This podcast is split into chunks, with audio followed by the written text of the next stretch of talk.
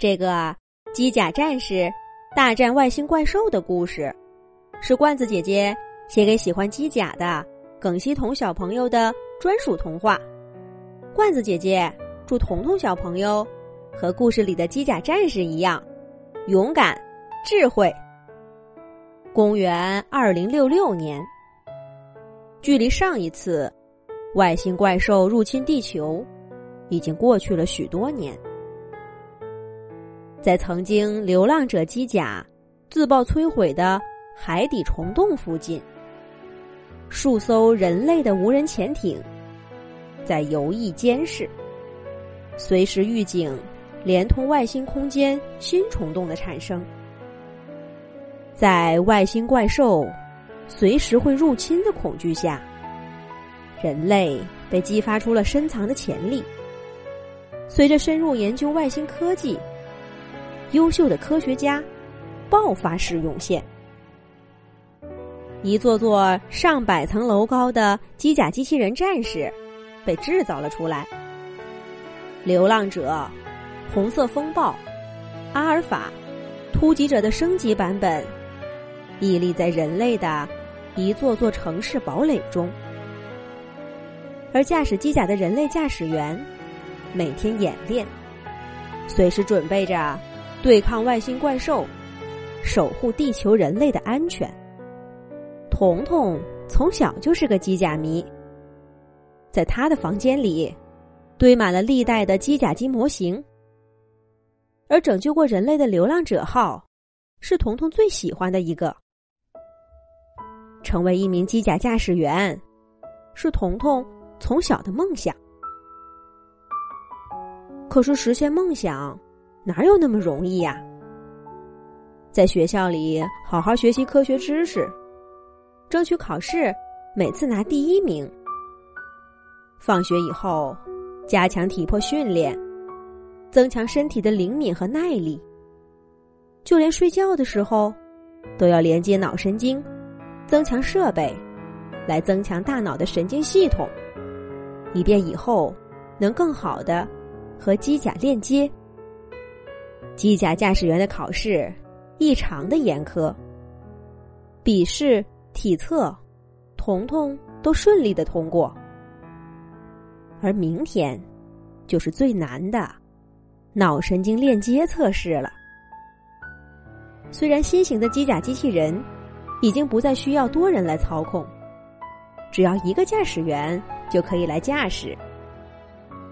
但是，这对驾驶员脑神经和机甲的匹配度要求也直线上升。百分之九十九的学员都在这一关失败了。彤彤来到机甲仓库，站在自己的梦想面前。而更高、更先进的流浪者号也屹立在那里。流浪者号好像也在注视着彤彤。数百名工作人员在不同高度的工作台上对流浪者号进行调试和维护。然后，电梯门关闭，电梯门又打开，彤彤终于进入了流浪者的驾驶室。戴上神经链接头盔，穿戴好身体传感器，彤彤对控制台说道：“我准备好了，申请和流浪者号进行神经链接。”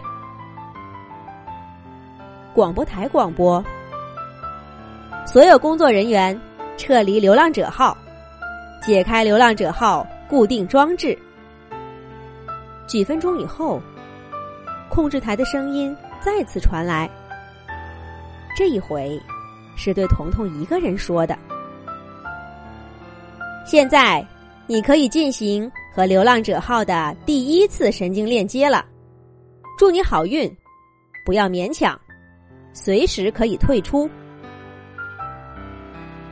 彤彤深吸了一口气，开启了和流浪者号机甲的神经链接。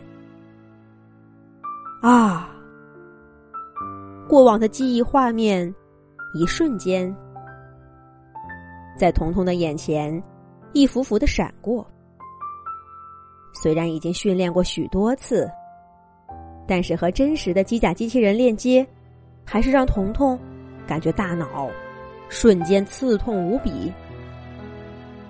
他记忆的画面停留在一个面对外星怪兽大声哭泣的小男孩儿怪兽张开血盆大口，要吞没小男孩所站的地方。